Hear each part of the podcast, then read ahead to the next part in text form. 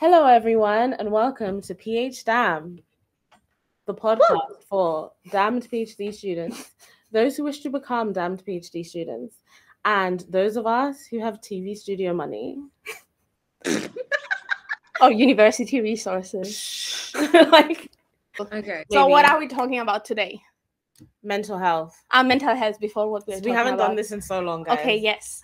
And there's so many Pragyas in this room right now. I Yes. know you guys can only probably see one Pragya. We I Uh, see three. We should So do a video tour and show you on Instagram how many pragyas there actually Yeah. is in this Really? right spot now. the Pragya. Oh my god. Spot the pragya. Count the pragya. Spot me like I'm everywhere. yeah, count them. You're literally like God, and I don't like it. Welcome to my Um, religion. oh my god, I'm a pragyani. Stop Yeah. looking at the screen, Marissa. Stop I'm so sorry. I'm so sorry because you're here, Pragya, and then you're there, and it's too many Pragyas. Okay, Okay. so Okay, Mental health. Mental mental Yes. health. Who's going first? Pragya, you can go first That's because true. you're No, on the don't want screen. first. And you Oh keep my- clapping. You seem very excited about Yes. mental health. No, I I'm treating it as a joke so that I don't feel too overwhelmed about it. Uh, Sure. Because if I if I seriously talk about mental health, Mhm. I'm gonna break. So I'm just like, "Mm, yeah, breezy. Everything is really breezy. Mental health is breezy, It's and everything fine. is. You can break for us. no, I can't. It's I break all the time, and I'm PMSing, so it's like the worst time of the month for me, and I'm just like, this is yeah, this is not good. But um, I don't know. I don't know what. I don't know exactly what I should be talking about when I when it comes to mental health because like everything I do these days is PhD related, which it always was, I guess.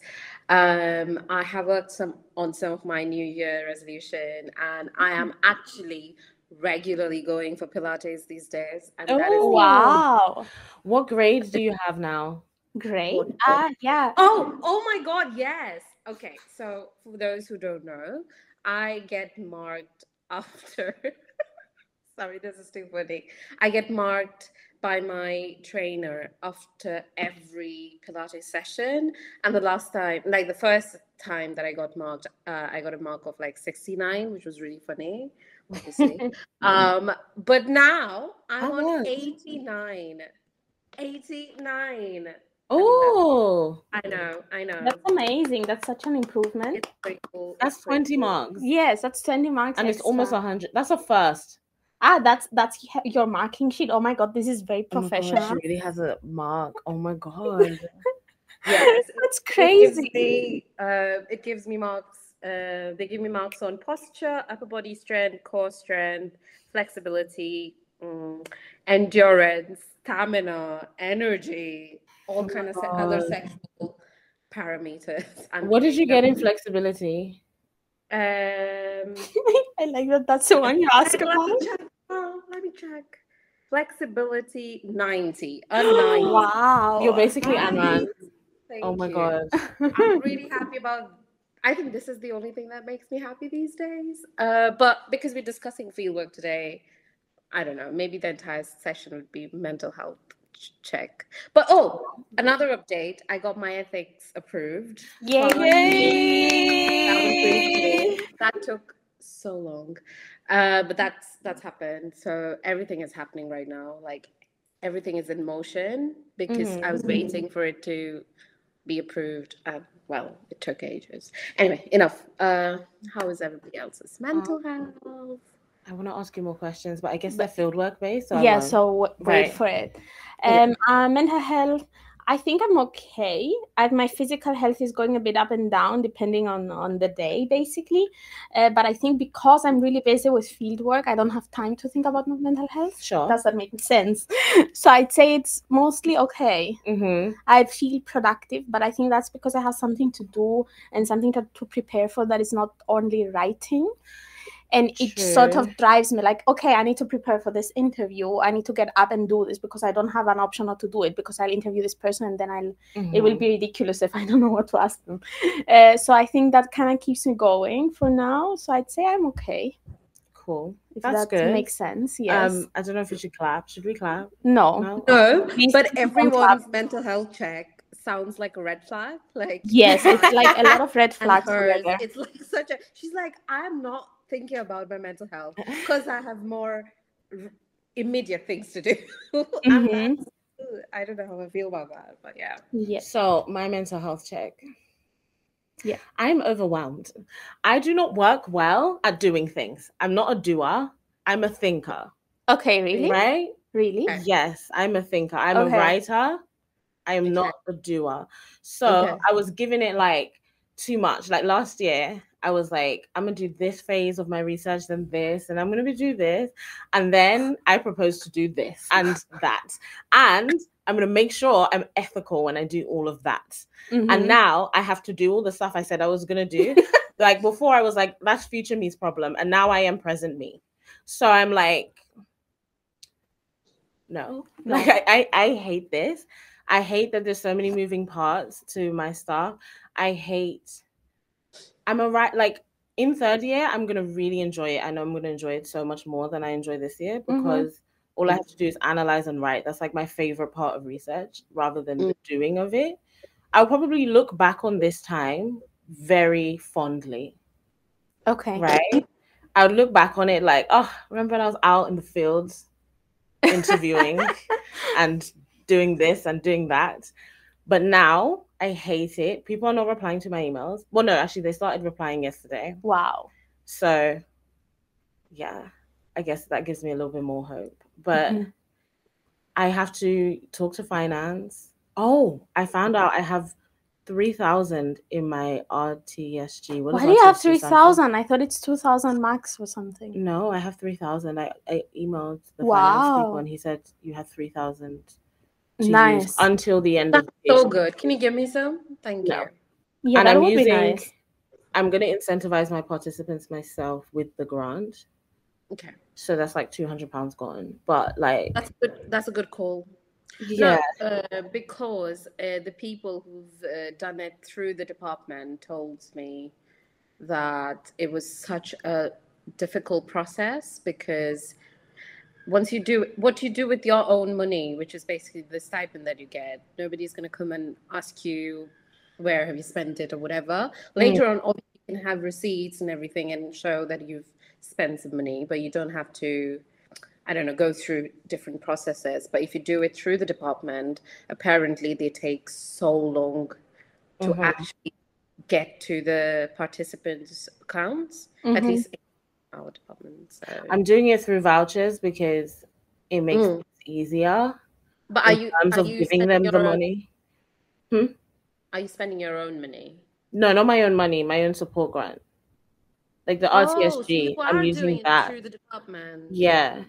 So I was like, I'm Mm. gonna do it through vouchers because then at least they get the voucher quite easy. Like it's easy for them to is- buy vouchers and then me take them Give and give and it give it to other than people. them giving me the money itself. They're gonna take ages. Mm. They're probably not gonna want to part ways with their money, Mhm. right?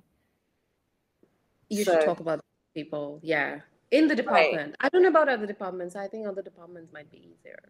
Yeah. I have no idea. You probably not. I'm not I, I paying think the university in general would not like to give people money. Yes. Cold Yes. hard cash. I mean, like hmm Oh, a voucher is like a thing you buy, so they would likely give you that because it's a thing. And it comes from a place of distrust, I'm sure. right. comes from a place of like, oh, we don't know where you're gonna spend that money, so we don't want to give it to. We, we just want to give you love to shop Right. and ensure that you have these options to, Mhm. and, it, and so yeah. It's very aggravating, but it is what it is. That is a field work thing, so we will talk about it later. Yes. But outside of that, yes, I'm just overwhelmed. I think I have spread myself too thinly this year, and I'm going on holiday next week, so I don't care. So there we go. Holiday, holiday, holiday. And I'm going? on- I'm doing what Anran has done. So Anran is Uh-huh. in China now, and she set this thing up on Google Meets to automatically decline any invites, and I shall be doing that. I mean, yeah, I've done that before too. I've never done that. I didn't even know that existed, and I shall now be. Mhm. That's now my holy grail. Yes, it's amazing because it's like you don't even get the invitation. No. You you don't have to look at it. It's not happening. You've declined, and that's it. And And I constantly don't know if I should be looking at Marisa or I should be looking at Pragya that is there Or or, the at the camera. camera. It's, Or or this Pragya, Pragya. here. Right. so I'm like, if I'm turning around, I'm so sorry. I feel You'll like get used camera to it. it. makes more sense to look at Pragya like this. Like, that's but it, then yeah. at the same time, because then It we're looking means- down. yeah, but also the camera is looking at Us. Yeah. like the my hair. If I'm looking at Pragya, right? True. So please let us know where do you want us to look at. Yeah, because if we book this again, will we book this again? I think We'll this see. is kind of fun. If we know how the setup goes, we Yes. can just come in and set it up in five minutes. true. That's it. But today it was a bit complicated. Today, today was ridiculous. We'll- one day we'll. No, we won't. Anyway, Where are you going for holiday? I'm going to Turkey. I love it. With your mom, right? Yes, with my mother. That's so nice. amazing. Yeah. Yeah, we have our birthdays are very close, so we're like, let's do a trip that encompasses I'm jealous. I'm But yeah, Mhm. jealous because I always wanted to go to Turkey, but like, I really want to go to Turkey as well, and it's kind of ridiculous that I haven't been. I w- yeah, it's kind Yeah, of ridiculous. It's really been. Complicated very to go close from Cyprus Mm. Oh, really? because I have two options. The one option is that I go from the airport in the north part of Cyprus, but Ah. that's sort of considered illegal. Yeah. and it it is like if a person there is nice and doesn't stamp my passport that's okay but if they Mhm. decide to stamp my passport then it gets complicated later on Mm. so it's a bit like should i do that because there's no direct flights from the south part of cyprus to turkey so if i wanted to go Mm. from there i'd have to travel to somewhere else let's say maybe athens Mhm. and then from athens to turkey while turkey is like half an Oh, hour away in a so flight annoying. It's very close yes to Cyprus. yeah yeah so it's like that choice just makes it a bit harder Yeah. yeah Field work. Disclaimer we tried to record this before Yes, and it actually was a successful episode. it was a really nice conversation Was it? and then I fucked it. Right. So I went to play it back, like, oh, let me edit it. And like I was talking, I was like, hi everyone. Uh, uh, Yeah, every and that's how the recording sounded. And so I was like, I can't do this. Okay, so we're Mhm. redoing this. Uh this is not as oh no, it could be as sexy as the last one, but the last one was actually really, really nice. Yes. So but can I say something before we start? yes Happy Valentine's Day to everyone. Anyway, okay we don't acknowledge that in my house why? because it's Marismas. I wore a green fucking heart because I thought this would Because? come out during Valentine's Day or sometime. No. Valentine's Day doesn't exist here. I mean, I'm going for dinner with my husband, but still, it doesn't exist. Yeah, it's Marismas. She's going on a Marismas dinner. Oh, I forgot. about Yeah. that. Yeah. Okay. Yeah. Anyway, Happy Mercy. happy Marismas To to, everyone, everyone. to you and yours. I still haven't gotten you something from your list. So, Oh my god! So the only person who's given me a present so far is Anna. Zandran. I and I opened it. I need to actually text her. what the hell did she get? So easy. She's dying. I don't know what what Anna got you. so she got me a book, right? Okay. Sure. Oh, Fine. Uh huh. The book is on.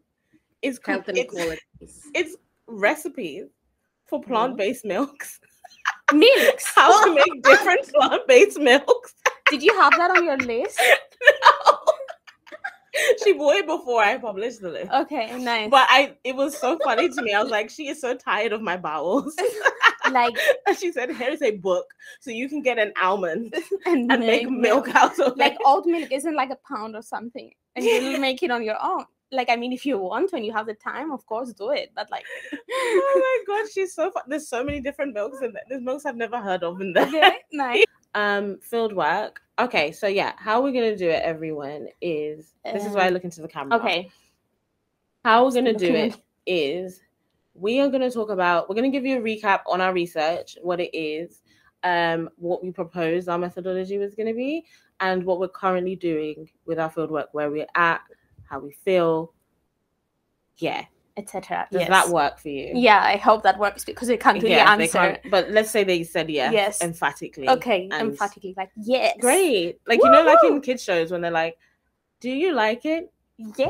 So do we. Like that. Yeah. Mhm. So Um, I also hope that we will have more fieldwork episodes in the future. Mhm. So, like in a way, check-ins to see what has changed, what we're doing, etc. So this is like part one of the fieldwork Exactly. series, if I might call it like that. That sounds a bit ridiculous.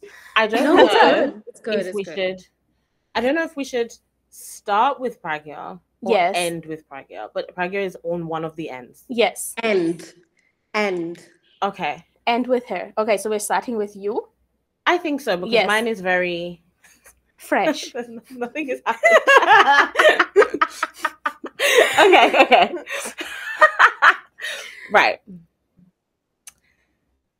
Wait, where's my word? Oh yes.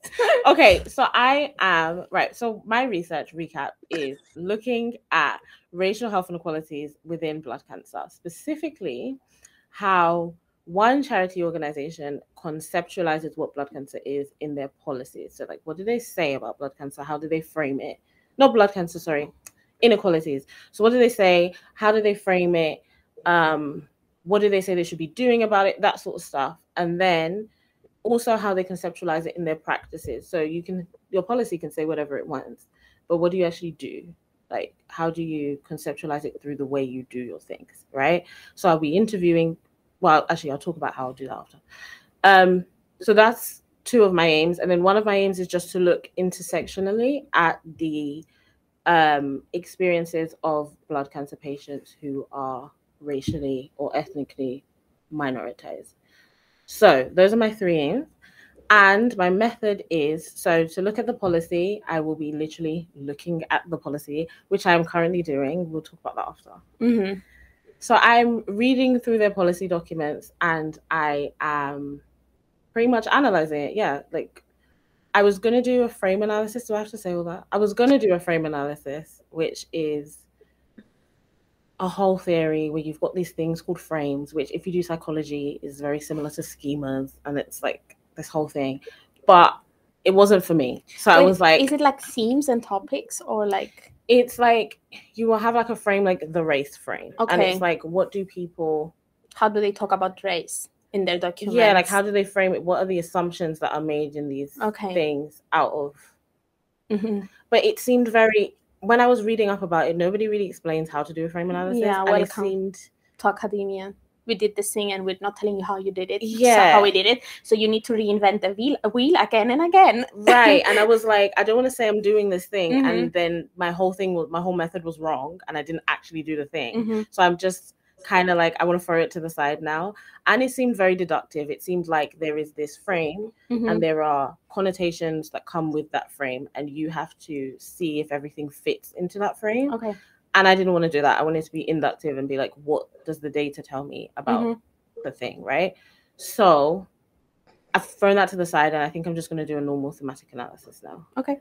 i'm not no fancy frills. Right so that's what i'm doing now is i'm looking at policies i'm also looking at practices and i'm going to be doing that through interviews with um, staff so uh, staff from the charity and by also analyzing documents from the Mhm. charity but like things like leaflets that they give to patients or um, you know the generic transcripts they have for support calls and stuff like that so that is what i'm also doing kind of concurrently with looking at the policy i'm just looking at all these documents at Okay. once and i'm also going to be interviewing patients um, which i have sent out my advertisement i need to Mhm. do an instagram post for it like an actual post Yes. that sticks there i can't be bothered i've done a facebook post i've done two twitter posts and I am now talking to the charity to help me do the recruitment. So I've been emailing them for ages and they've not been replying, and now they've replied. So I'm Oh, like, so they've replied now. this Okay. week. Perfect. Amazing. Um, since October. Okay. week. Since October. Oh my god, that is like a reply time of um, like four months or I don't know, I can't even count months. It got to a point where I was like, I'll just do. I'll go alone. Like, Yes. I'll go out on my own. I'll be my own person yeah. because I'm tired. Um, but I was like, honestly. This week I was like, you know what? I'll follow up again, just just for the banter. I'll Mhm. see what happens. And they asked, Did you get any people from the from the advertisements? No. but you just did it have like had two days ago. sharing it. Yeah. Yeah. That's true. But I've had people sharing it, but not people saying, "Hey, I want to do it." Although hmm I don't have notifications for any of my apps apart from WhatsApp and text. Probably you should. So I should really go and te- check. yes. I because I, I keep forgetting that I put it on Facebook because I Mhm. don't I don't use Facebook at all. So I Mhm. really should check Facebook and Have you put it at all in any uh, Facebook groups? Because I know Facebook groups Mm. are really important for this sort of thing.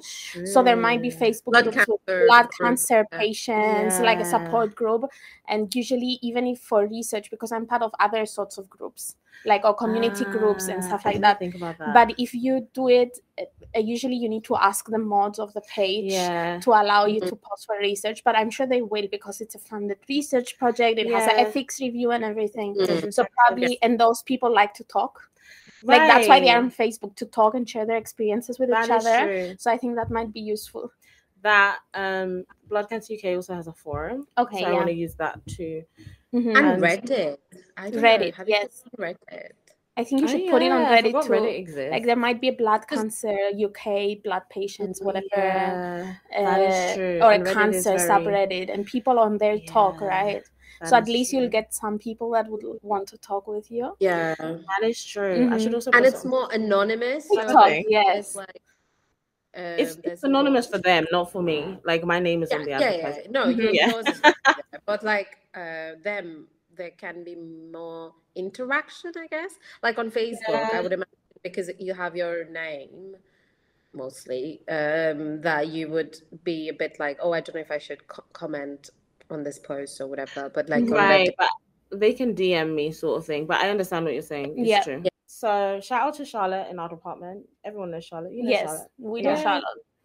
Um, she has a laminator, and so oh wow! I have laminated my recruitment. so jealous right now. Like I love laminators. It's one of my Same. it go, it print, it's purple, right? And it printed out blue, and I don't know why that's the case, but that's I Blue is care. nice. Blue is fine. Like, so I'm gonna go to. So there's an organization. Sorry, throwing the props away. There's an organization in Sheffield called SADACCA, Mhm. and Mm. they have this big fuck off building apparently. So I want to go there and put the Ah, we were gonna go to the thing, the Caribbean festival thing. Oh, is that in Yes, SADACCA? that's SADACCA. Oh, Yeah. Then yeah, Yeah. Anyway, yeah. um, any thoughts about what you're doing until now? Is there yes, something that was very challenging or easy, or any tips, or something that you would have done completely differently if you were planning your project again? Um, recruitment. I would say I'm happy that I have an organization backing me, or I Mhm. probably wouldn't get any interviews if I'm honest. So I'm happy that they finally responded to me, and um, yeah, I think I would be if I was to do it again, I'd be a bit more proactive. I know I've just kind of started, but I would be a bit more proactive and go to other charities as well because there's multiple different blood cancer charities. Um, for instance, there's African Caribbean Leukemia Trust, which is a Ooh, big charity, okay.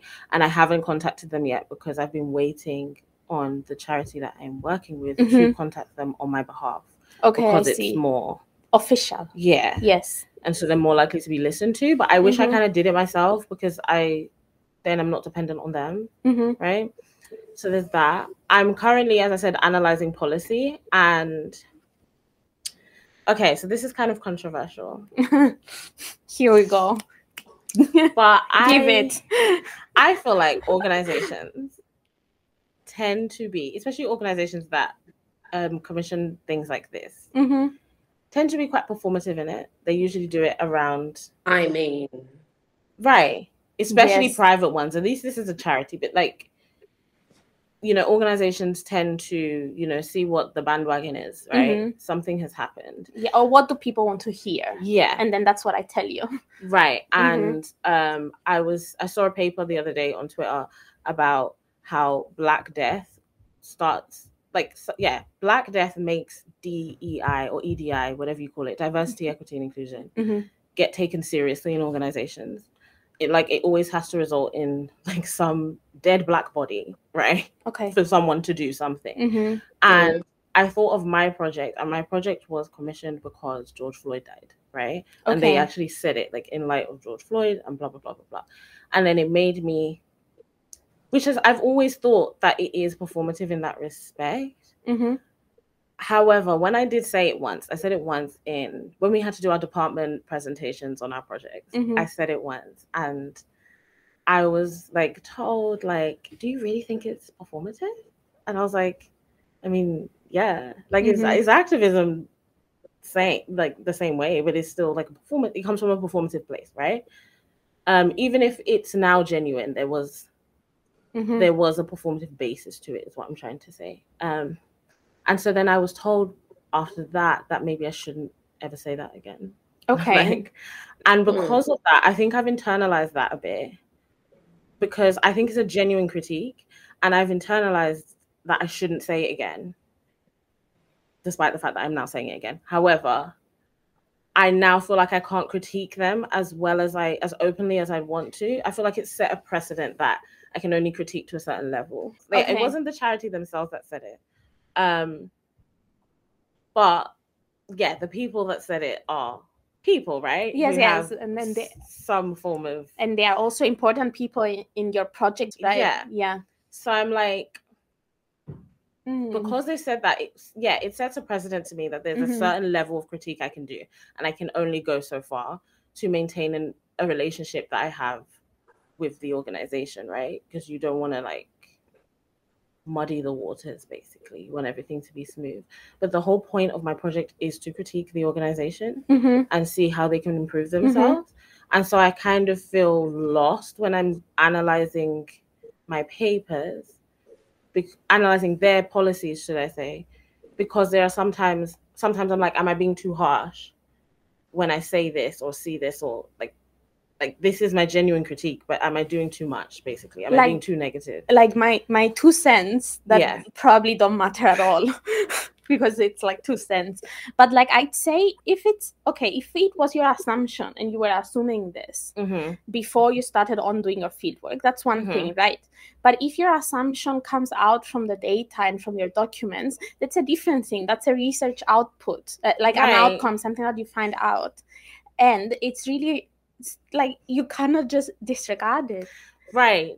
So Yeah. I'm writing them down, but you know, like what I'm doing is I'm writing it down in the way I would speak it, okay rather than how I would academically write it. okay Because I feel like when I speak normally, Mhm. I'm quite blunt in what I say. hmm So if I write it how I would say it, it makes it feel less like I'm quelling myself. I can't explain what it's a psychology thing, I guess. Mhm.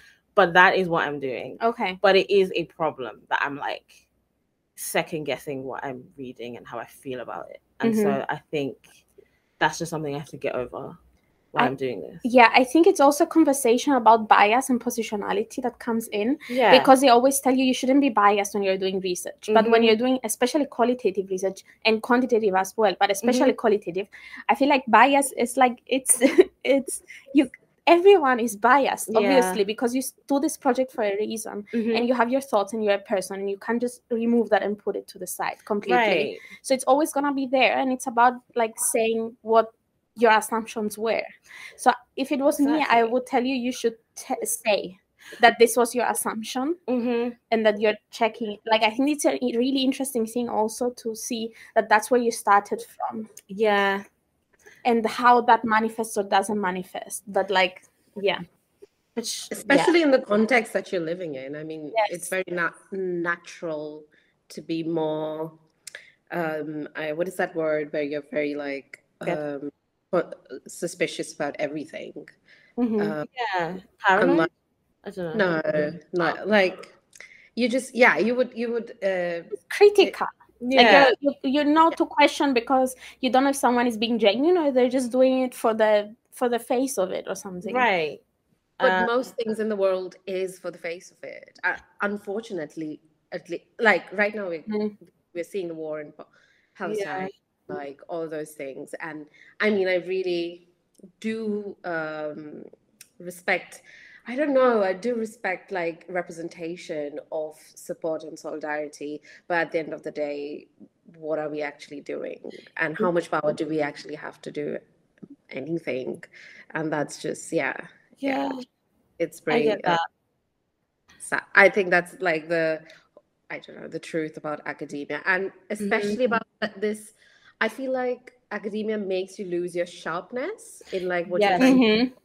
Your And, like, radicalness. Yeah and and a lot Yeah. of black women um academics actually have written about it about how like they were forced to i don't know Tone it down.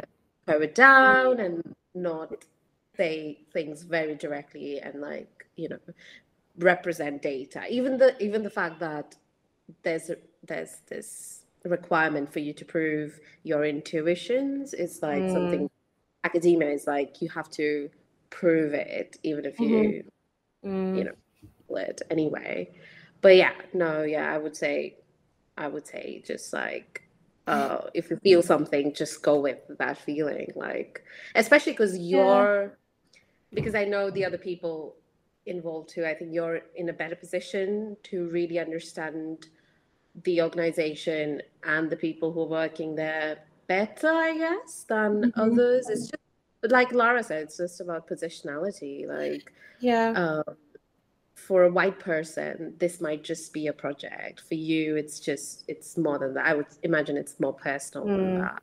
Um, yeah. I mean, I'd also say maybe it's an interesting thing to talk about with the people that you interview if it comes up, actually. Yeah. Do they perceive it like the organization is supporting them properly, or do they Mhm. just perceive that they're just saying this to say it and to be like, Right. Mm. Why do you like? I have some questions because I've already done my interview Mhm. guide as well. So like. I do have questions around like the perceptions of organizations like Mhm. this and Mm. how they interact with them and why they don't or Mhm. why they do and Mhm. stuff like that. So yeah, but I think another way to get around it as well is to also look at the temporal aspect of things because I feel like if this is my theory, I guess Mm. um, one of my supervisors actually said this to me. I should look at it temporarily. So George Floyd died in 2020 and all this happened and all this, yeah, all this EDI stuff happened. So if I like make 2020 like an anchor year Mhm. and everything that happened, like compare everything that happened after with everything that happened before Mhm. Mm. in terms of its relation to performatism, I guess. Is performatism a word? Did I make that up? I think it is per. Okay. I, I don't know if it has another syllable. Performativism. Activism. Performativism. sounds Yeah, good. maybe. Yeah. I don't know. But I- I just make Whatever, shit up. yes, most- it's even when I speak Spanish, I just make words up. but And I'm that makes sense because you don't know Spanish very well. should. but, but it's You're your like language. I'll be talking to people on the app, and I'll be like, I know how the word generally goes, so I'm just gonna. In what app? Oh, I have this app where I talk to Spanish. Spanish people. speakers, Okay. and they learn English from me, and I learn Spanish from them. Okay, nice, can, cool. That sounds shady as fuck. But no, Why? it's like a pure learning situation. Yeah. But anyway, enough of me. Let's talk about you, Laura. Oh no. I don't know why I leaned in like that. yeah. Yeah. Um. Okay. What is my PhD about? I always get like a Ugh, when I need to say this. Okay. So it basically has three main components. If we're talking more in a theoretical sense, Mhm. the first thing is that I'm looking into uh, context, usually urban context, so cities around the world, everywhere in the world, Mhm. um, like literally everywhere, uh, that have some sort of conflict or contestation in the territory. And this might be, it starts from cases such as the one of Cyprus that is contested because of uh, war and it's basically an ethno national division. And there's other cases that are similar to that as well.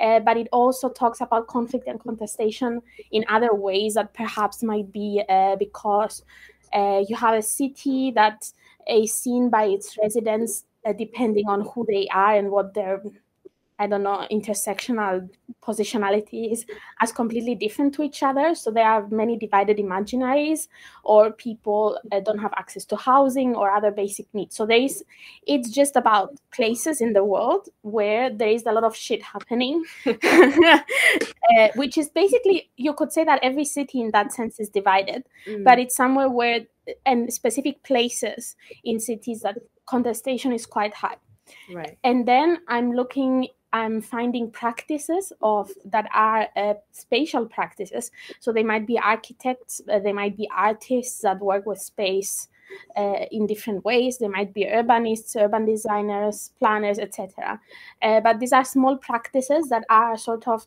uh, not doing traditionally the work that an architect or urbanist would do Mhm. uh, but they're more like on the edges of the discipline and they do different things using the tools of architecture. Uh, so that's sort of the context of um, uh, my project. But what I'm specifically looking into uh, is this idea of the radical imagination. That is a very theoretical idea, but I'm sort of trying to link it to actions and to practice in real life. Uh, and this basically means uh, it's the ability to say like things um, because we always have this um, there is no alternative thing going on like and it's like a thatcher thing that's that she always used to say but basically there is no alternative to capitalism or there is no alternative to any of the struggles mm-hmm. that are happening or to your city being divided or to you not having mm-hmm. access to housing right so this is a mentality that is very much uh, prevalent now when we're living because there is so much shit happening, even to the ecological crisis and stuff like that in the world. And radical imagination is the ability to say, okay, this shit uh, is not like it should be. Things should mm. be differently. And at some point in the future, they can be differently. But mm. it's also the ability to imagine how they could be in the future and bring small parts and small pockets of that future back to the present and imply them now.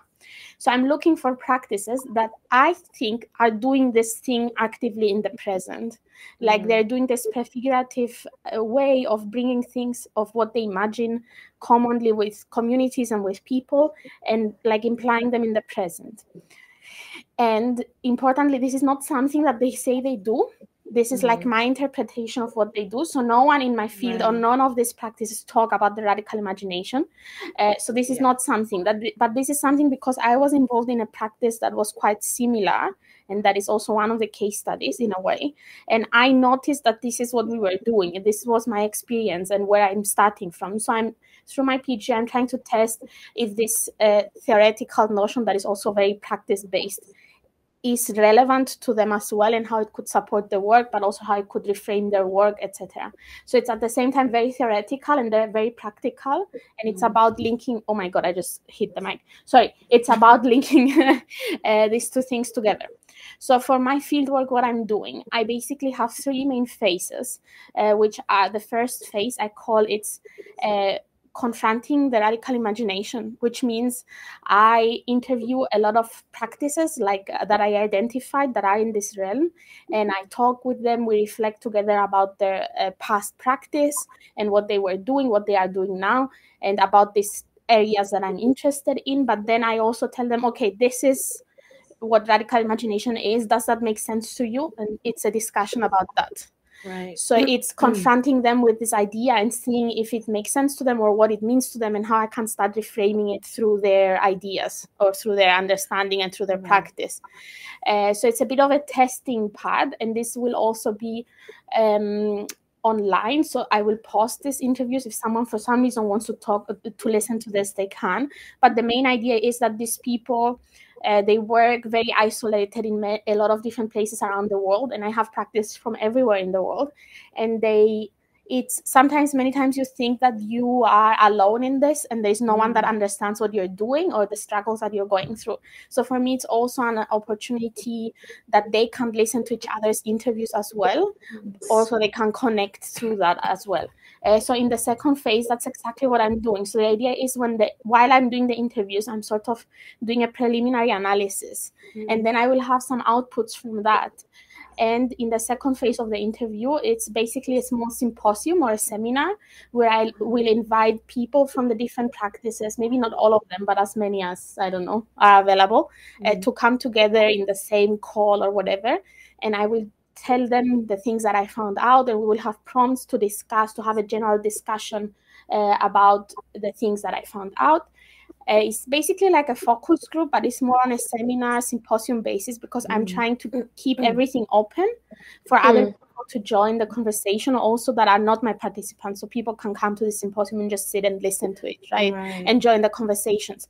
So it's more like I'm not trying to create knowledge of my own, but i'm yeah. trying to create the spaces where people come together that people that otherwise wouldn't talk to each other and discuss yeah. this and that's the knowledge of the project so i'm so just that's the i guess it's like your project mm-hmm. in and of itself in that one yes. Phase if that makes sense. Because mm-hmm. you're talking about creating spaces yes.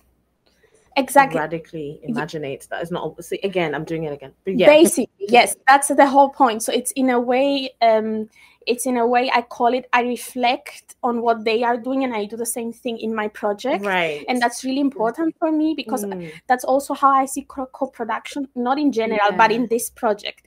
Because i'm not telling okay i'll ask you a bunch of questions and then i'd analyze what you said without you having any idea of how i'm analyzing this. But this is about us being together and talking and producing knowledge together in in Mm. the spot right? Mhm. and me then just like organizing all of this knowledge to an output that might be useful to you as well right uh, and then I have a third phase that actually I'm not sure if it will happen because I've been talking about this with my supervisor. Uh, Mhm. but the idea was that I would choose one or two of these practices and I would go during the summer months for a couple of weeks to each on ground to what they're doing and try to take all of these things that I learned and see how they're actually applied uh, in person, like ground them, situated, situate them to a proper place, like to a specific spot. And I still think this is a very important part of my project. But what we've uh, kind of understood is that my project could stop before that for the PhD, Yeah. and this last part could be a perfect postdoc opportunity or a Oh, wow. research project, right? Uh, so that's an uh, idea. I don't know what will happen in the end, but it will depend on on how the time is going Mm. um, because I really want to do that. And I'm talking with all these cool people. I'm like, I really want to go and see what they're doing in person, but I'm not sure if I would do it to a good enough level Mm. um, in in this short time frame. That's Right. the thing. So, like, what would you prefer then? Would you prefer to do it within the PhD? I mean, I really want to do it and I'd Mm. love to do it, but I, I know that for many different reasons, first of all, time reasons, that I'm not sure if it maybe it's not worth it to just go for a week or two. Maybe I should go there and stay two months. Yeah. right or um but i'm also dealing with some health issues Mm. uh, that mm, need me to be in a very specific routine and when i go out of that routine even a little bit then my health just gets much worse Mm. so maybe it's about me t- saying okay maybe i can't do this like my body Mm. cannot do this right now and it's better for me to do more interviews or to stop before that and then rather than stress myself in doing that and then being worse health wise right? So I Mm. think it's, it, we will see how it will go but it's i think both could be a, possibility and i don't think that my project can't stand without that. Like i think it will be still be okay and like very comprehensive without it and maybe Yeah. i'm planning to do too much which i always do anyway uh, yeah. So what i'm doing right now so i have started recruitment and i have started interviews. I have had um, maybe five already. Uh, yes which is very exciting. Yeah. I, I didn't say I, i'm also having some interviews with people uh, that are very uh, important theoretic, theoretically that Mm. write very important things that have to do with my project and Mm. somehow i found a connection with them so i'm reading their books and their papers but then i Mhm. also have an opportunity to have a conversation with them and be like Mm-hmm. okay this is what my project is about this is what you say does this make sense just like slap me in the back right uh, and i think that's interesting as well because i mean it's a little bit like i'm networking with people through my project or creating networks of people that that talk about similar things that don't know each other uh, yeah but i've i've had a bunch And what of is the composition of uh, of these people? Like, I, I just want to know, like, where are they? Like Okay, and Okay, So for now, I've interviewed a person in Mexico, a Mm. practice in Bangladesh, and a practice in Lisbon in Portugal. Wow. And I have uh, Indonesia, Colombia, UK, Cyprus, uh, Ireland, um, pr- hopefully somewhere in the Middle East.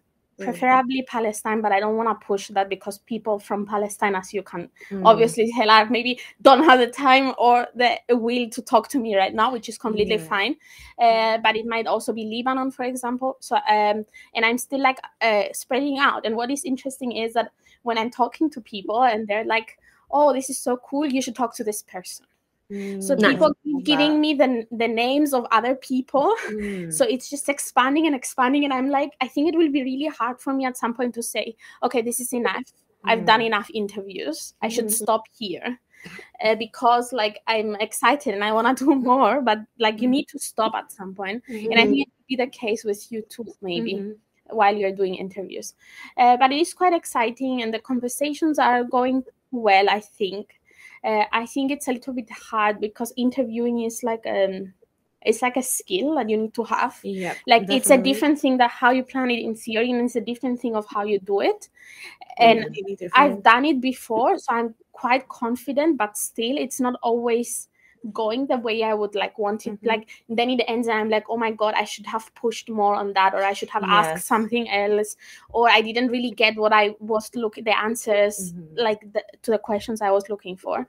Uh, but it's about preparation, I guess. yeah. Watching Yeah. your interviews back, that's always like the biggest Yeah, critique that you have of it's a yourself. You're like, cringe. why did you say that? Or why did you say like this? Why did Yeah. you not ask more about But I think with practice, it might just get better because that's what I've heard from most, I don't know, qualitative researchers. They're like, I mean, first for interview was horrible, and but then you know it just got better. I mean, I noticed it in me. Like I think Hmm. in from the start to the fifth interview that I did, Oh, Mm. 100%. I, it it became better. Mhm. but I think the general critique that you- you have of yourself will never stop happening No, when you're an No, interviewer. no, no. I mean, that's a good Yeah. thing, right? You get better at your specific interview that you're doing at that Yes. time. Mhm, Because obviously you start with your discussion guide or whatever. mhm. But life never goes the way your discussion Mhm. guide goes. And then that's when you can make your alterations and evolve, I guess, in that project. I think one of my problems with the interviews Mm. is that I um spend a little bit too much time on the discussion guide. Right. which makes me a little bit like I want this to be a free flowing conversation, and it Yeah. is. But at some points, because I'm tired or because I'm just like stuck in my Mm. head, I I'm like, okay, this is the next thing I have to ask, yeah. right? And then I ask it, and I'm like, I shouldn't have asked that. I should have asked something completely different. Ah, so you're I think like- it's a balance of Yeah. like you should be prepared and prepared as much as you can but you should also not take that as the bible and like have to follow mm-hmm. it with every single line right yeah. Like yeah it's it's it's there to prompt conversation, not be the conversation. yes exactly yeah, Yeah. so i think that's about balancing it a little bit Mm. and obviously each person that you talk to is completely different so Right. the vibe of each interview is completely different Yeah. and some of them we're just chatting like i'm chatting with you now and some others it's like i need to ask a question for the person to respond Yeah. Mm. if I don't ask a question, they will not Mm. respond. Yeah. Like they like will. they're not as social uh, and y- yeah, I think it, it depends on the person and also on the dynamics and the power dynamics that you have with them. Right. Uh, yeah. So the one of the first interviews that I did is with um, Max Haiven, that is the person that writes about the radical imagination in the Ah, way that I'm using it in my project. So I'm like Mm. continuing his work in a way. And. I was very excited for that interview, but it was slightly awkward, and I don't mind saying this. yeah. And the reason is that I think I went in like really excited about this, and I think he was also excited to see what I'm doing, Mhm. but it didn't really click Mm. in that way. But also, he's like more established, he wrote the book, and now I'm just a, a student that is taking his work and continuing it. So it was not that. I don't know. It wasn't the vibe that I expected it to be. But how did you feel about like that's his thing Yes. And you've taken his thing and you're doing his thing. but that's Like, why feel like- academics do things, right? But did you feel a power imbalance on the other side where like he was the authority and you were like Yes. I feel that in a lot of my interviews right. because the people that I interview, a lot of them are also academics, but they're professionals. They do a lot of work. Eh, Some of them people know them really well. They Mm. won awards, so they're all quite uh, people that are quite prominent in what they're doing. Right. And for me, it's also a, a, a thing of saying, look, I'm not just another PhD student. I'm someone that does the same work that you're doing. Mhm. And from that, Mm. I started this PhD project. So it's like trying to put me on their level in a way and put them Mm. down. So it's just like, I'm not here to interview you. I'm here to have a conversation with you about the work and what we share and how I Mm. approach your work. right. Uh, so I, I'm trying. That's how I'm trying to do it. And another way that I'm trying to get this is in my interviews. I always have this PDF that has a grade of different images or quotes uh, that I can click on and use as prompts in the interview. And these Mm, are things that they have said or done previously. right. So I go through all of their work and through their projects and through other interviews or lectures that they gave, and there's YouTube recordings or podcasts that they did, and I listen to Mm. them. And then I grab things that are interesting to my project or relevant to my project. And then I'm like, look, you said this thing, what do you mean? Right. or has this changed because you said that 10 years ago like how do you think now about that and i think that when they realize that i'm It's doing like that all Oprah. time- yeah, Uh, like I a guess, yeah. interview, right? Yeah. Exactly. but i think when i'm doing that i'm and when i do it properly because sometimes it doesn't work out during the interview right Like, how do you know? Uh, yes Uh, but also it's like ah this person has put effort and has read my things and knows what i'm doing so i don't need to describe all of my work to them Yeah. uh, but i don't need to explain all of my projects but i can Mm. just we can just have a conversation that is more in depth but sometimes it doesn't work out as well uh, yeah I was gonna ask actually.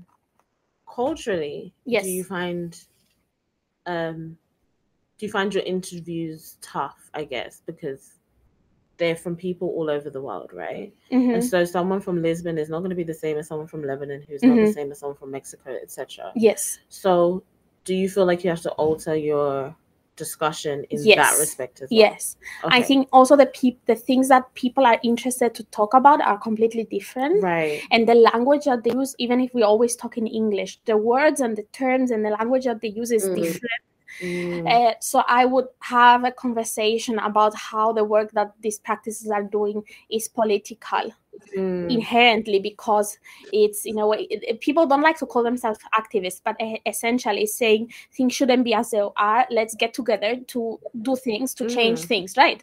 Uh, so I can have that conversation with someone, uh, let's say from the global north or from Mhm. Europe or even from the Middle East mhm, but I cannot have this conversation with someone from Bangladesh.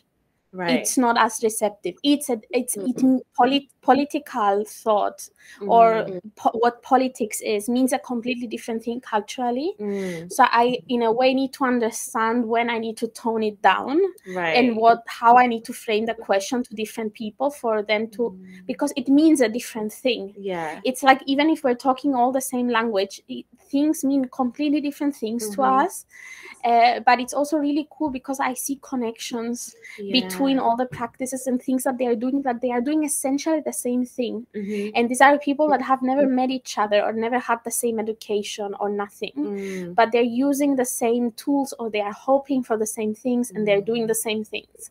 And it's really interesting. Mm, and i think i think a lot of people say that my project is very hopeful or is very romantic or romanticizing these things Yeah. right but i'm like no this is not what it is about. Mm, if we don't have any hope that the future can be different and think about how it could be it will never be any different. That's true. Uh, so we need to somehow be able to say shit could be different and we should do something for it to be different. Mhm, and this is not a romantic thing or a utopia because like it's based on actions and it's based on the people that uh, things that people are doing and we need to talk about them mm. and and that's the whole idea that's Good. how i go into the interviews The is it symposium that you're doing? yes That's gonna be really good i hope so because it's gonna be like so weird. yeah it's gonna be you so said, all weird those different people. And yeah but they're all doing the same. Yeah, thing, and I call it look at it in different like a cross encounter yeah, like i'm just putting them together i see myself a bit like someone that is just like not just Ah. matchmaking yeah but basically i'm just like finding people around the world and like putting everything together and then i see what happens right Laura Auntie. yes baby oh my god, this is like one of your It's like, barbecues, uh, but it's like ah academic. exactly but but you know this is really interesting because i always think that our research and also the methods that we use are very much a reflection of, who we are as people Yeah. because that's who i am as a person even in my friendships and stuff that's not people know that's what i do right Mhm. I'm the pe- person that brings people together to talk to each other, to meet each other, but also create like a care and loving environment of discussion or whatever. Yes. So it makes sense that this is the research that I do. That is true. And I think that's true for every academic, That is Mm. true. uh, almost everyone. It's true. I'm very critical about life, so I'm very critical about these But- books. And yes, of course. I'm never satisfied. That's the point. Yeah. So I think my mental health is good because I'm excited. Fair. That makes sense. I, th- I think I need to be excited about something to do it properly. If That I'm not, sense. Yes. it just, Yes. it's just half half assed basically. Right. Oh, or right. yeah, you really don't want to do it. yeah, I really don't want to do it, and then I don't do it. Which is good for a PhD because you need those days Yes. where you're like still excited about your project to do Mhm. anything. Yes. So- I mean, I'm not this excited every day. Just like Yeah, but that's what I mean. Like those days where Yes. you're not very excited, Mhm. it's nice to know that you have a passion about your project that Mhm, drives you to yes, do it. there's something for me to go there and continue it. Right. Yeah. I'm not just sitting here and like I Right. tomorrow I'll feel like I don't want to do this, and the day after I'll feel Mm, like I don't want to do this. That's depression, basically. right, very much. That's when you don't graduate. Yes. Um, but good luck Thank you. with the postdoc. If That that the happens. postdoc. Yeah. If it doesn't, Oh, I the postdoc has to happen. I feel like it should be a postdoc. I, I mean, personally, it's a postdoc. This is like a thing that maybe I shouldn't do, but I do all the time. So I'm like, what can this be after? So I know I want to write a book that Mhm. is co basically edited by me, and then there Mhm. is chapters from all the people that I interviewed in the book. Mhm. So it's also them writing and giving them opportunity to publish like stories of their work. Mhm. And I know that I want to do a project where I go and do like that. And I would love to continue having basically it might be a podcast. But I think these conversations are really important conversations that should be open and people That joining. Yes, yeah. and uh, this I see. I like this idea of networking in this Mhm. way. Like I find that I'm sort of good at it in Mm. in this way of bringing people together and talking with them to share their experiences and stuff like that. So I I feel like I'm starting to realize in what what are the things that I'm good at and that I'm interested in doing. Another thing is methods. I love methods Same. And I think I I need to write methods chapters. And I I, I wrote an Mm. email to my supervisor, and the subject was, "I want to write methods chapters." I get that. Uh, but I think it's what you were saying before that many times we write a paper Mhm. and it's like, okay, this was the methodology. I did interviews and I did a focus group, And, and then it. you're like, But how? like, how? did you feel? Why? What Yes, happened? how What did you talk to people? What were your challenges? Tell ethics. us. Tell us about ethics Tell us the step. Like, like, like we're Yes. stupid. Tell us yes. every. Like I walked into the room.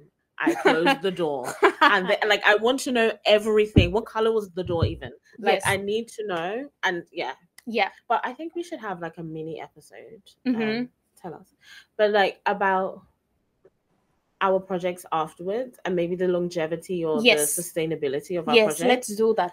Um, but it will- probably won't be that long because we don't have much to say. I think we we will you have things to say. Yes, we can talk for hours that's true. We have about talked for hours. nothing. Yes, Pragya. Pragya because What time is it? eleven thirty. Okay, nice. Pragya. um. Okay. Okay, where are we Uh, looking? I know. Oh my god. To be fair, this is clearer. Yeah, okay. Uh, okay. So my project. My project is about health inequalities, quite like Marisa's, except I'm looking at uh, maternal health inequalities, and I'm looking at a particular social institution, which is called caste. Um, and it's usually seen in South Asia, which is um, very, it's a religious sort of a social institution, and it is, it sort of perpetrates uh, inequality through um, religious mandates and says that some people should belong to lower um, edge, uh, edges of the society and some people should stay up. And yeah, so anyway, so I'm looking at the uh, maternal health of uh, the women from the lower caste groups in India, particularly Dalit women. Um, and um, I'm going to do this through this methodology called institutional ethnography, um, which was started by a Canadian sort of a sociologist, not sort of a, I mean, Canadian sociologist uh, who um, I love. Uh, I love reading everything that she's written ever. Um, she's dead now, but yeah, anyway. Oh my Uh, god. Okay. Sorry. I'm not laughing at her being dead. I'm so sorry. Guys, What? She the died- context died in- which I was told. Yeah. Okay. okay. but, but also there's always Yeah. these academics that you love whatever you read uh, whatever they write and you read it and you love it that happens a lot Yeah. no Yeah. Like, I have these people. obsessed. All of mine are alive. Yeah. like like Marx. Anyway. I, i'm not sure if i love everything he writes I like i'm don't not like sure I- everything he writes. I, I, I, I, I agree with a lot of things, but I don't want to read it. What, How he writes Oh yeah, I would never read it, and I would I. I don't think I agree so with anyone. rude to me.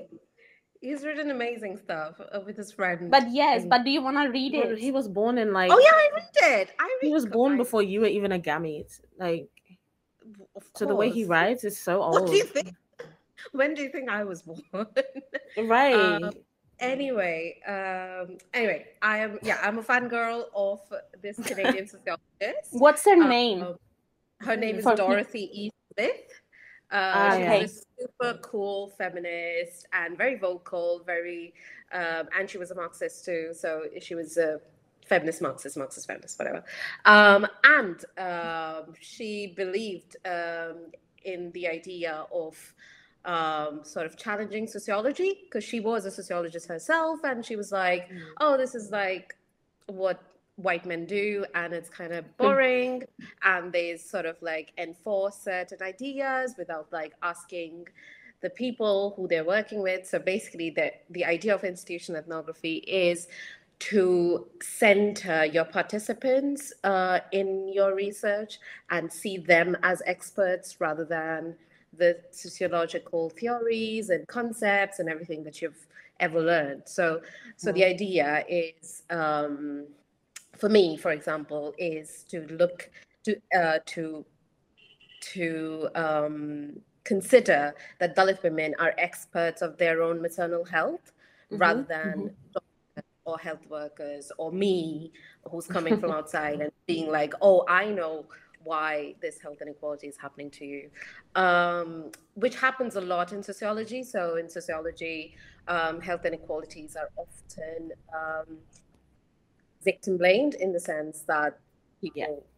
I mean, most papers that I read say things Yeah. like, oh, this person doesn't have education, this person doesn't have money, so they don't, uh, so there is a, you know, they don't get access Mhm. to healthcare.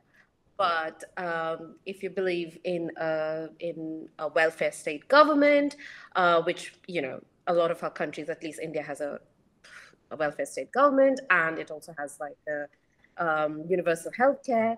Um, with that sort of a concept, even if someone doesn't have education, money, income, employment, they should still be able to access healthcare. Equally. Um, yeah. So the idea is to sort of like change that narrative of, uh, you know, blaming the person for not having education or blah Mhm. blah blah, being like, why isn't uh, the mechanisms or processes and these bodies of organizations are not provide this healthcare?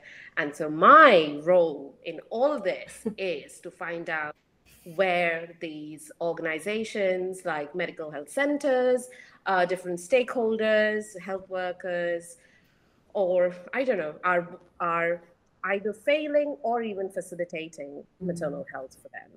Um, so this is basically my project. I'm conducting my research in three phases, and the first phase is uh, interviewing Dalit women who uh, are going to tell me about their experiences um, of maternal health. Uh, this can be anything. This can be their pregnancy. This can be childbirth. This can be um, postnatal experiences, abortion. Um, what else? I don't know. Chi- child loss, miscarriage, so many things. So it can be anything maternal related that they have needed healthcare for. Um, and then it goes on to inform my further inquiry into those fields. So whatever, like quite like Lara, I'll have to analyze the data as Yeah. I get it, and uh, and and whatever responses I get, I have those are gonna help me shape what I'm gonna do next. Um, basically, I'm gonna interview health workers and um, do a do an observation in health centers around Calcutta. But um, what kind of questions I will be asking health workers, or where uh, where will I observe, and what should I be observing, will all be sort of shaped by what Dalit women have told me Yeah. about their experiences of maternal health. So this is the plan. Um, I'm I'm working across two continents, and I'm working across three languages, uh, and I've realized um, that it's not the best decision that I've made. I should have probably been like, oh, I'm just gonna go and talk to Bengali, or like it's uh it's it's been um yeah, I've just been um working across too many things. I'm learning to speak Bengali better. I'm learning how to speak Hindi better. I'm trying to talk to my parents more in Bengali, but there are words. Uh, one of the words, for example, the other day that I had no idea how to say in Bengali was experiences. And it was so embarrassing because I was just like saying experiences to someone from a low income neighborhood who've not received uh, formal education. Mm-hmm. So I'm not trained enough first. Uh, but yeah, I've not um, formally started my fieldwork. Uh, I've just got my ethics done last week or the week before, maybe. Mm. Um, I have lost all track of time. Um, but I have been working with a local NGO in uh, Calcutta, which has helped hugely, um, and uh, they are helping me recruit uh, my participants. Um, although that has become tricky too, because because uh, I've realized that people don't really tell their caste to other people. Okay, like a lot of NGO people, because there's shame and stigma attached, and a lot of maternal health policies in India are based on. Uh, so it is it is for lower caste groups too, but it is also for lower classes. Mm. Um, examples and you have to have documents for everything.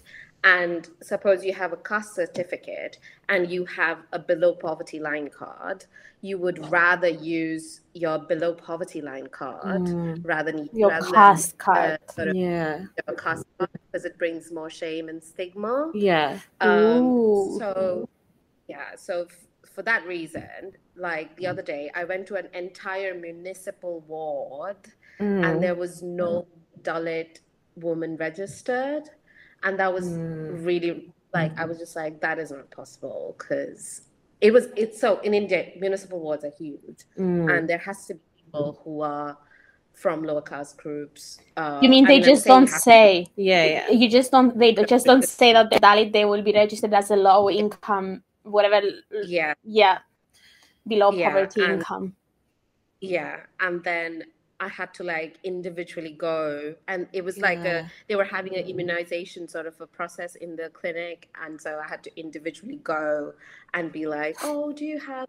And it's and even this question is very offensive to ask someone's caste. Yeah, so you have to like you have to like say very vague things like, "Oh, do you have a caste certificate?" or even a BPL card. There might be a policy that might you might get some benefits from and all of those like i had to make it a bit more i don't Vague know yeah. trickery a so that they're not like oh why is this person asking me cars which is absolutely like justified like to have, feel like that. uh, have you ever uh, sorry, oh, sorry. we just um, I wonder if we wanted to ask the same thing. Maybe because yes. we did that last time you yes. guys do this a lot. Yeah. Okay. So going? I don't know. I'll okay. go yes go have you considered rather than you asking them their caste, mm-hmm. telling them your caste? Yes, that's exactly what I was going. So right. you can just go out to someone and be like, not what caste are you, but it's like, I hey, I'm a Dalit woman and I'm a researcher in a university, mm-hmm. and I look into maternal health of Dalit women. Do you know anyone who's that who's yeah. who could help me with this research uh, the, the, yeah. don't even ask them are you dalit and can you help me but yeah. do you know anyone that i could get in touch with would that work in the indian cultural context especially because you're lowering know. your yes I because you are i think you saying that you are dalit is a, a point of like what I was saying before, but putting you in a similar level yes, with them, power imbalance eh, thing, and not even, but like a yeah. bit taking you a bit down from because yeah. maybe you're just like a, yeah. a, high caste person that has a lot of money and yes. is researching uh, lower caste people, right? right? Yeah, yeah. It's a so, very uh, it's it's something that I've also written down in my uh, sort of self reflection, but also in like risk assessment and all of those things. So in India, even if you are from like a higher sort of class, um, it, you can sort of mask your caste, but Yeah. if you um but i mean the shame and stigma still remains across Mhm. classes and so one of the things that can happen if i do go and say be like oh i'm from you know i'm a low caste person too so Mm, um and if that person is not lower caste there can be sure. Um i'm not saying violence but there can be sort of judgments um, like me and Okay. my merit as a researcher like they would be like oh you know or there can be also this entire idea there's th- there, th- there's this entire idea of castelessness in india which is basically like saying that caste doesn't exist anymore and all the lower caste people have been able to mobilize upward hmm Uh, yeah, it's so kind of like Raven. Yeah, basically. it is Yeah. it is like it is like seeing a black man own like a ferrari or something and be And it's like, like "Oh, everyone racism is fine Yeah, now. yeah, I have money. Look at Beyonce. Like, look at Racism me. doesn't exist. Mhm. Yeah. It's yeah. yeah, yeah, yeah. Yeah, it's quite it's quite similar to that. So um so I I will be uh disclosing my costs to um my participants depending I guess, but I I Mm. probably will.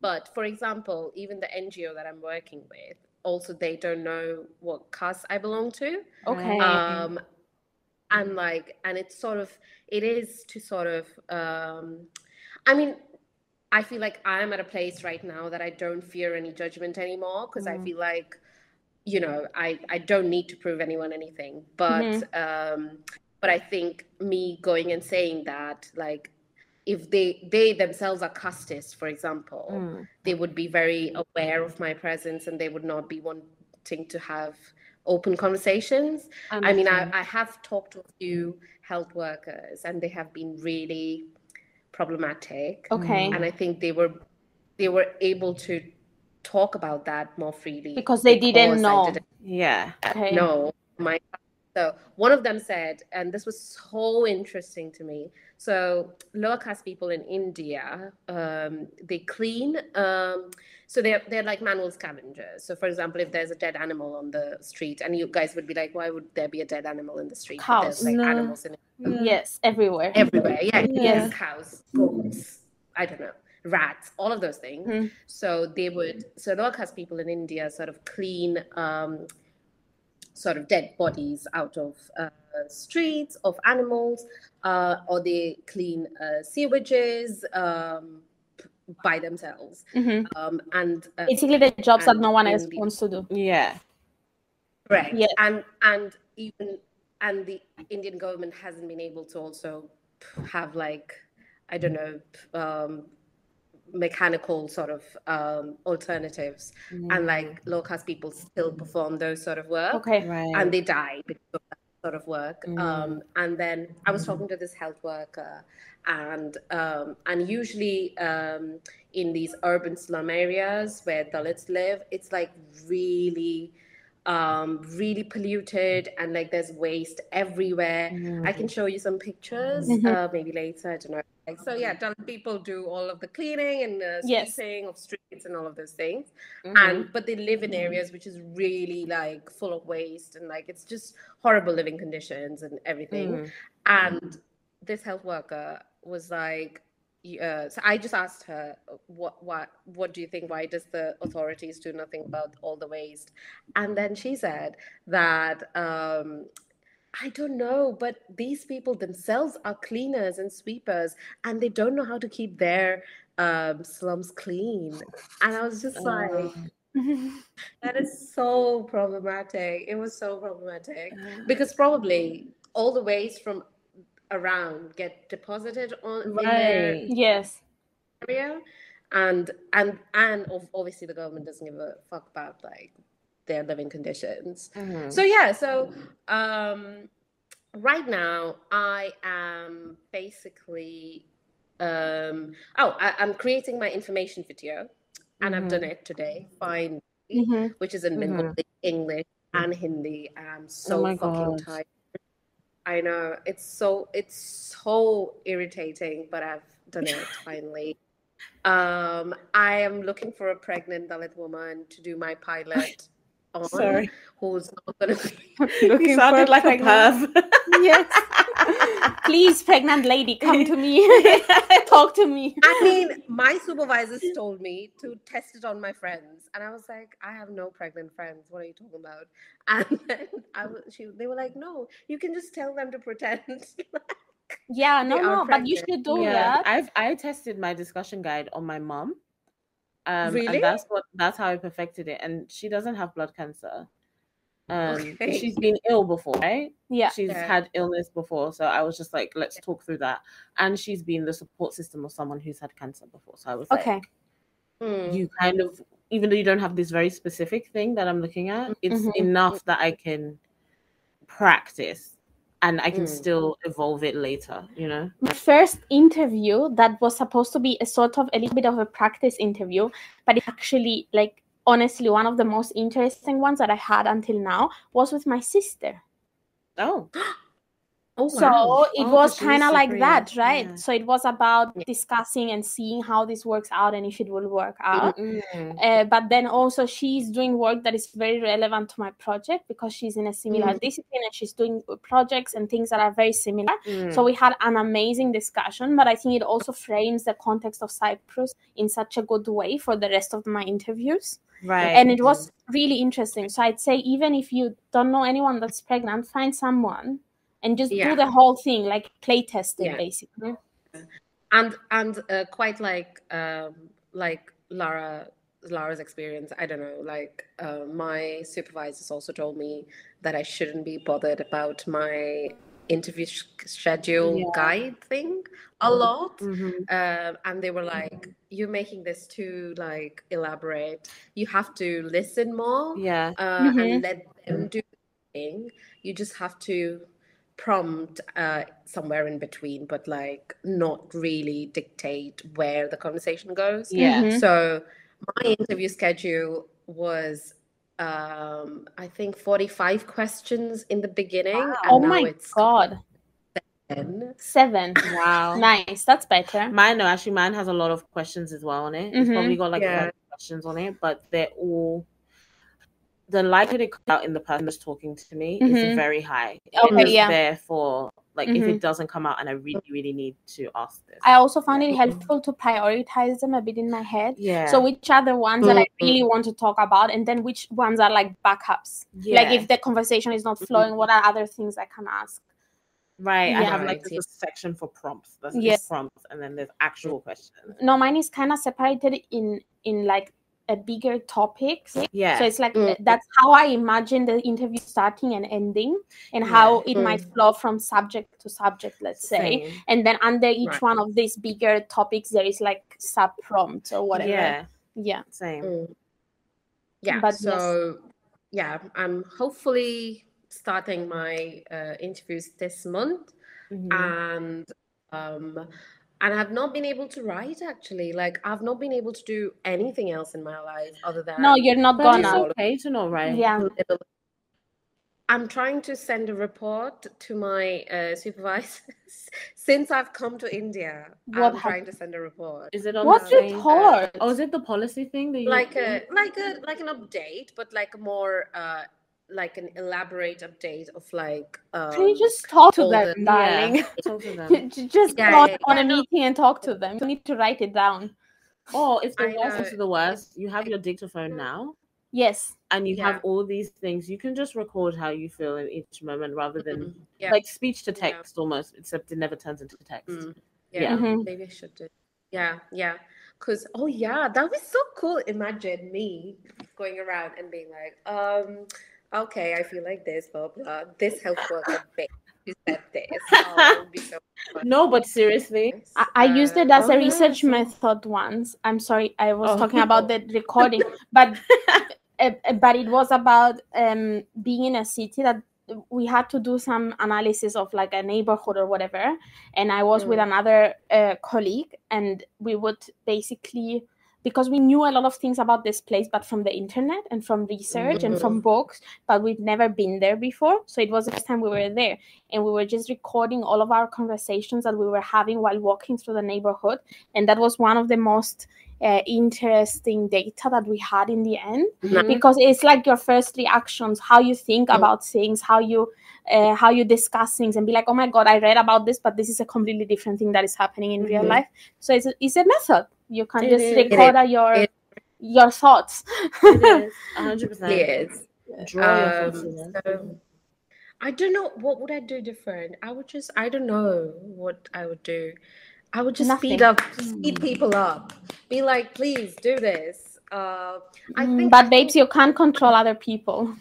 it's true, and I think one of my biggest, I don't know, drawbacks was that I was in the UK, and that if I was here, there's so many things that moved because I I was here hmm but I could have done that before, even getting before, even before getting my ethics application. I'm just thinking I could Mm. have just like learned for these people if I was in this country uh, before, and then you know push them to really you know tell me Mhm. how things work.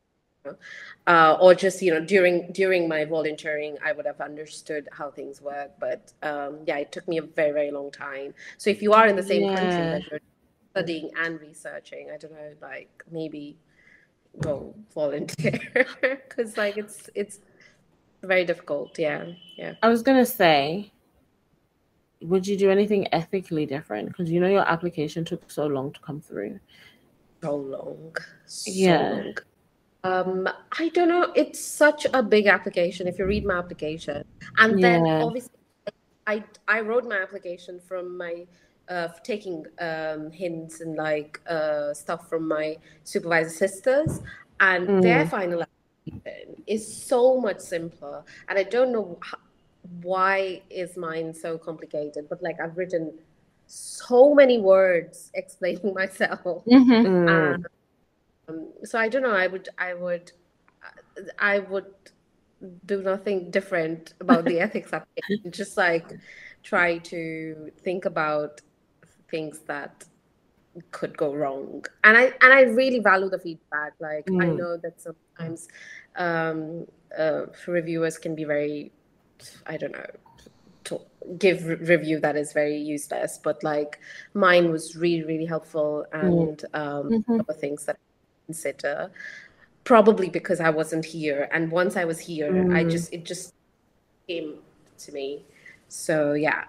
I Oh, think the that's other thing that I'm really- Oh Sorry, go on. no, I was just gonna say that's really like telling about how our not just our ethics process, but just the process of doing research in the UK Mm, and especially going to other countries. You're at least an Indian person, right? hmm mm, There are many people Mm. who are not Indian people and go or people from the country that they're researching Mhm. doing research there and they have no idea of the cultural um Norms. implications and stuff that come Yeah. from their research.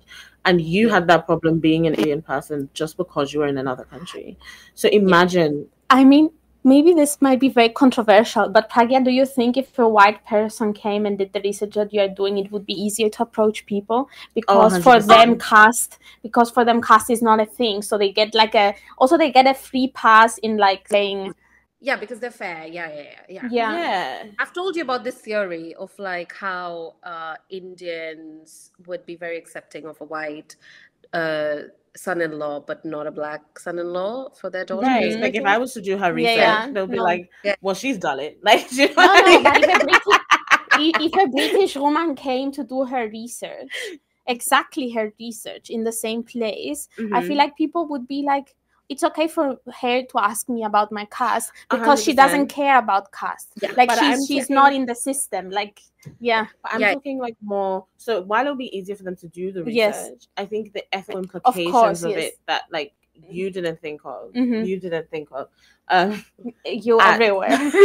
omnipotent Pragya didn't think of, um, are things that they definitely wouldn't have thought Uh-huh. of then, and No, that's no. why it's like you can see the problematicness.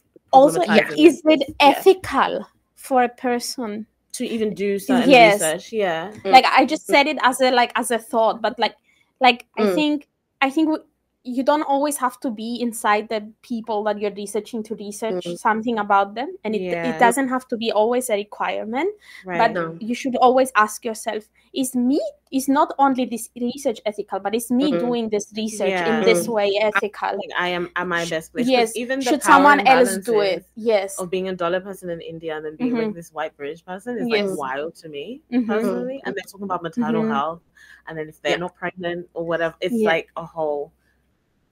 Yeah. do you think But It's a I shit would- I would- different people, but yeah, if you rocked No. up with a big belly Mm. you should. would they approach you differently Oh, for sure. I mean, Okay. but not as much as caste, like Yes. or color of skin, like that. No, no, but I'm saying if Or- you, if you Pragya went to talk to them visibly pregnant, Mm. Would that change something? Hundred percent. Maybe. So Mhm. yeah, yeah, yeah. It would, it would. Uh, but like not not completely. I would also want to acknowledge this that Yeah. I think I also am treated like a white person sometimes uh here. Right. Uh, and I've I've talked about this to my supervisors too, but there have been spaces where once so I try to not tell who I am most of the times just to because I was just scoping and I just want to see I want to test the Mhm. waters basically Mhm. without putting myself out there. But Mm. a lot of the time maybe people who I went with, they would just tell the other people that, oh, this is a person who's come from the UK and that would Uh, just change the entire body language and people i'm why i'm saying that they treat me like a white person is because they want to take pictures with me and i don't think that's okay. But a, a lot of white people have done the same thing like in india and i'm just Mhm. like very obviously i'm not white but like mm, like a thing that oh this is researcher has come from the uk and we need to act differently and like you know they behave differently in front of me which is interesting in itself i think. Mm. um one of the one of the health centers there was this um ANM and um and basically like a like a like a health worker. And uh before like before i didn't tell who i was um and they just knew me as the organization that i'm working with. Their volunteer so they were being more candid. But mm, then Mhm. someone from the organization said who i was and immediately she was like oh oh then we should take pictures and that was really weird and awkward i was talking to a random patient uh, there and then they were just taking pictures of me talking to that patient it was just it was weird but But yeah, is it yeah, yeah. because they f- feel like you're white, or is it about like posting it somewhere, like on Yeah. social media? N- n- No, but like a I mean, researcher has come. oh yes, a researcher from the UK has come to talk with us and to see our it work. is. Yes, yeah, Yes, yeah. yeah. That- yes. the latter yeah yeah for sure Okay. Because I was gonna say, like, if there's any consolation, there is an Indian person somewhere with a photo of me in their photo album. Um, because they came to visit on I'm holiday while I was at work and decided they want to take pictures of me. Like you mean like somewhere in the street? No, like I used to work in like a store, right? When I was a student. Yeah, Well, like let's a say in Tesco or something. It was not Tesco. Let's But say yeah, yeah, it was a yeah. running a shoe shop. a shoe shop. And okay. so I was helping her buy shoes. Like Okay. and she was like, Oh Can I like, take photo? yeah, and then she wanted to come round and like pose with me. okay. And I was like, Oh, what are we doing? Like what's going on? So um yeah. yes, Yeah. The other thing, I don't know if Marissa, this is going to happen to you, but it might. Uh, Yeah. But like, people also think that I'm a medical expert. it's Yes, so funny that they would give Mm-hmm. me their, uh, they would give me their, um, I don't know, blood pressure, sugar, all those Oh details, God. And like, like ultrasonographies, and be like, and I'm just like, I don't need any of these, Mhm. and they would It's be like, is no, no, my baby yeah, okay? you- Does you- everything look fine? Yeah. and you're like, no, no, no, no, no. But um Uh, no, I, yeah, I so- wouldn't be surprised if that happened. And Yeah. uh, I told you I'm supposed to be teaching at schools, right? Mhm. I'm doing pre-designed modules that they've done. And so they were like, here's the list. We've given you a list of modules that we think are most suited to you. Mhm. And they are literally biology, chemistry, and statistics. Really? Yeah. Did you tell them that you are I in sociology yes, they know my projects and Okay. everything. And they were like, "Oh, she's looking at blood cancer." So it's so clearly, she needs you to do have, the heart. You have biochemistry at least. yeah, that's but not that's the point. That's My not point what, is, what you should I teach want- children. Right, and I was looking at some of the other stuff that they have. They have things Mhm. like what the Windrush generation was and how they have affected the UK Mm. and stuff like that. And I was like, I could do that. Yes. Yeah. Technically, I'm not their generation, but I'm a descendant of that generation, right? Mhm. That makes sense. And my research talks about the Windrush and how it's important to health inequalities. I could do that, but you've Yeah. given me what is the heart? These are valves, and I I don't want to do that. Did you tell them? Yeah, I've, I Okay. messaged them like I like I could But because it's also like it's it's low like it's school Yes, level, yes, so I could but I'm like like I could, and I know nothing about yeah, it. But most like people you, could you but could- I want to not do that you want to have conversations with young people that are important to have, and, and like hard to have and hard well. to have. I think yes. that's important because I Mhm. think I would like if I want to get something out of it it's Mhm. not hard to tell someone what the heart is but it's Mm. hard to talk to them about not everybody has equal access to health Mhm. and Mm. these and you child will probably not have equal access than that child or whatever Mhm. like that's very difficult Yes.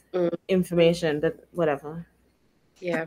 I, I Yeah. hope they give Really you interesting the other stuff. subjects. Yes. Yeah. Pragya, I wanted to say you should um when all of this is over, you should definitely write a paper. If it's you Mm. this could be also like in an online thing, like in the Center of Equity, for example. But I think you should Mm. write a proper paper and publish it that talks about these interactions and Yeah. kind of the um the class caste uh, Oh, yeah. And whatever else and you as a researcher from the uk and what all of this means together because i Mm, think it's really interesting mhm. and not a lot of people talk about it this candidly and, and Yeah. in Mm. detail and i think it would Mm. be very interesting to discuss this and it's not specific to you as well yeah it's not specific No, to you you obviously it's there are very okay. specific elements to your experience Mhm. but like you could do i think you could do this research in any globally southern place Mhm. Mhm. and come up with very similar problems that other people could Yes. relate to you know what i mean Yeah. Mhm. yeah Yeah, yeah, yeah. but I, th- sure. I think it's very interesting because I think the way that we think of social class and caste as someone that is not Yeah. a part of the caste system yeah is like it, they go together in parallel, right? Mhm. But it's Mm. like they don't go in parallel, and there is No, certain no, no, no. intersections of class and caste that if Mm. you're in, you're less or more privileged according to in which Yeah. intersection you are on. Mhm. So I, I'm imagining the diagram because that's my brain, Uh, but I Like a feel like it would be very interesting conversation yeah absolutely because absolutely. you are in a different subsection of this than your participants most Mm. like not all of your but some of your participants and that's why the power imbalance is different as well Mm, Absolutely. I mean, that is another thing that I think mental health wise that I'm really uh, struggling with is sort of um, coming to terms with um, this power imbalance and like not just Yeah. power imbalance, but like material imbalance and Mhm. everything is imbalanced. Just the fact that, I mean, I do want to show you pictures of like where people live, and Mm. it's it's it's a horrible feeling to go there in the morning and then come back to my apartment, which is obviously uh, Yeah. nothing like where they live, and it's just um, so this is someone's house, but there's Mhm. like Mhm. front of it, like that's all the Mm. waste there, and they just live with it, and it's just Mhm. um, yeah, I'm just I I just I'm trying to come to terms with it more and more, and like thinking about like Mhm. Mhm. Talking to my supervisors a lot about it and being like i don't know how to deal with the, this sort of like an um, imbalance. Um, but yeah but but there's there's so many things that um, come up and i want to write about it. And every time i email some my supervisors they all in caps just like you say this is all very interesting and this is all very data. You have to write something about this. Yes. Mm, so yes, I'm, I'm I'm kind of yeah. So I think my tip would be that take every phase of your fieldwork, not just when it starts from, but also before that, Mhm. uh, very Mm. seriously. Like think about the the sort of you know things that you come across. Um, yeah, probably that. it's very interesting that your power imbalances diff your power balances should i say differ Mhm. Mm. across many many things like Mhm. it seems like in one given day you could potentially have different power balances depending on who Absolutely. Even the health, even the health workers are really, re they come Yeah. from really lower different backgrounds. Um, and it's um, yeah, I don't know. They have very Mhm. precarious working conditions. They don't get paid. Mm. Um, and it's yeah, it's all a mess. Um, and uh, there's very little money, very little money for maternal health in India. Mhm. So God help everybody who gets pregnant and is from a lower class background Mm. in this But- country. It also is a very interesting conversation to think, and I think we talked about this on the ethics episode, Mm. but of how ethics mean completely Nothing. different things. Oh, Yeah. yeah, different thing. Like- sorry, I was gonna say I, I mean, the procedural ethics that we do for the ethics applications, they That's mean I- almost nothing. That's what I was talking about. But yeah. ethics are so complicated, and this micro ethics of managing your everyday interactions with Mhm. people while you're doing research, they are so vastly different according to Yeah. the context Mhm. and the, Yeah. the way that the UK educational system takes them and narrows them down so much. They Yeah. For yeah, they dehumanize everything Mhm. and they decontextualize it and the everything that they can do, they take it out from it. Mhm. And it's, just, a form that and words that you need to fill. right? Yeah. and it's Uh, a waste. It's just it becomes It's just Completely a tick po- bureaucratic, yeah, it's yeah. a tick point bureaucratic pos- process to cover their asses if Mhm. something goes wrong. Um, Yeah. And it has the good things because sometimes the people that read our ethics applications, they give us good feedback or just you going Mm. in the process of thinking about it, it means that you are Mm. more aware of different issues, but still it's it could be significantly better. No, no, it's, Yeah, it's, but it's it also should be a completely different conversation if you ask right. me. It works well, I guess, maybe in a lab context. Yes. even in that context Mhm. sometimes, but not outside of that. If you do any other Yeah. form of research, there's no real Yeah. point in having the same ethics process. But What time is it? it is 12, 14, 16. 12, 16? We should have been over by now. Yeah, so Uh, bye everyone. Uh, I was gonna be like, any tips, anything, any closing notes? we've done too much. Yeah, done too much. Um, Yeah. but it was lovely talking to you. We're so sorry this episode Mhm. is long. We hope you've got something out of it. yes. Um, I thought it was a nice discussion. Me too. Kind of forgot you Yeah. guys were there. Yes, same, and- which is a good thing. Yeah. Yeah. Uh, I If like always this forget that they're format- there. Yeah, me too. And that's Right. why. Sorry, guys. I forgot to tell you. I'm sorry bec- of how I looked in the last episode because I absolutely forgot that you know there will be people who would look at that video. How can you apologize for your own body? Never apologize for your own body. okay, Yeah. sorry. No, I'm not apologizing to my own body, but like you are. who had to see me. Yeah, exactly. Never apologize for people seeing your body. Um, Always make your body a It presence. was, it was just my face, and it looked very. Unless very you're like fake. naked in the street. Yeah, And don't, then don't be apologize for naked in the street. about it? I completely Uh, forgot that there are people there Mhm. listening to us. So apologies. um, but yeah, yeah. Thank you for listening. And if you like this format for some reason, even uh, when we forgot to record our sound, so our sound might not be as well as it could be, Mm-hmm. um, please let us know if you like this or not. Yes. And Thank you for listening. bye, bitches. love you. Goodbye.